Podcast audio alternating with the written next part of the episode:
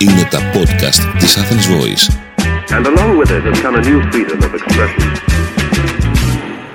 Γεια χαρά σε όλους. Είμαι ο Σύμβουλος Marketing Θέμης 41 και σε αυτό το podcast της στήλης Business and Marketing Tips της Athens Voice θα μιλήσουμε για το πώς μπορείτε να δημιουργήσετε word of mouth για την επιχείρησή σας.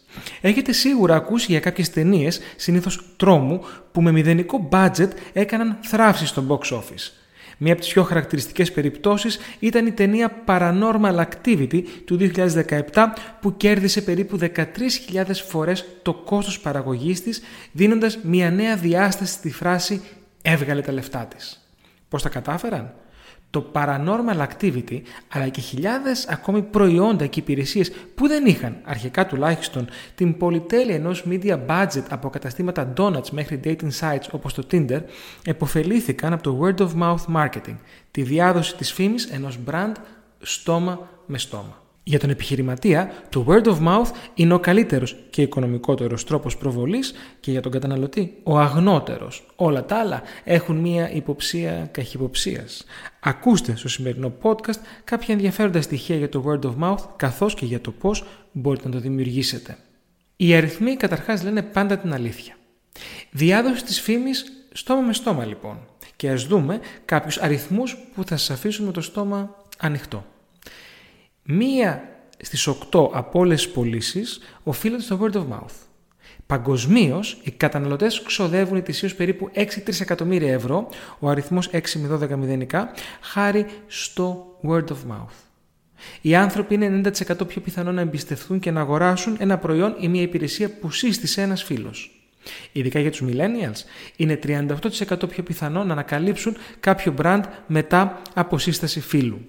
Τι είναι το word of mouth marketing? Είναι το marketing από στόμα σε στόμα και αφορά στη διαδικασία που επηρεάζει τις συζητήσεις σχετικά με ένα brand, ένα προϊόν ή μια υπηρεσία. Πρόκειται για δωρεάν διαφήμιση από ένα πελάτη που είχε μια θετική εμπειρία με μια μάρκα και μετετράπει με δική του πρωτοβουλία σε brand ambassador σε φίλους και γνωστούς ή ακόμη και αγνώστους γράφοντας για παράδειγμα μια διθυραμβική κριτική στο Trustpilot. Πώς να δημιουργήσετε word of mouth με στρατηγική. Ακούστε ξανά το προηγούμενο κομμάτι. Το word of mouth προϋποθέτει ότι ο καταναλωτής μιλά με τη μάρκα σας, με δική του πρωτοβουλία. Δεν μπορείτε να του βάλετε με το στανιό στο στόμα να πει πράγματα για τον brand σας που δεν θέλει.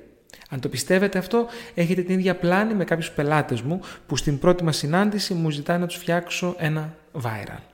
Το word of mouth marketing, όπως και το viral, δεν έρχονται κατά παραγγελία, αλλά επαφίονται στο καπρίτσιο του καταναλωτή. Υπάρχουν όμως και κάποια πράγματα που μπορείτε να κάνετε για να επηρεάσετε αυτό το καπρίτσιο. Ακούστε παρακάτω. Προσφέρετε πραγματικά κάτι αξιοσημείωτο. Το πραγματικά αξιοσημείωτο βέβαια δεν είναι το λανσάρισμα ενός νέου προϊόντος. Αν ήταν έτσι, δεν θα βλέπαμε ποτέ καμπάνιες αυτοκινητοβιομηχανίας όπου κάθε έξι μήνες λανσάρεται ένα νέο όχημα. Τι μπορεί όμως να είναι αυτό το αξιοσημείωτο; Μία καλή αρχή είναι πάντα το σύνθημα. Καθώς οι άνθρωποι μοιράζονται πράγματα που τους αγγίζουν συναισθηματικά, ένα τέτοιας μορφής περιεχόμενο από τον brand σας μπορεί να κάνει τη διαφορά.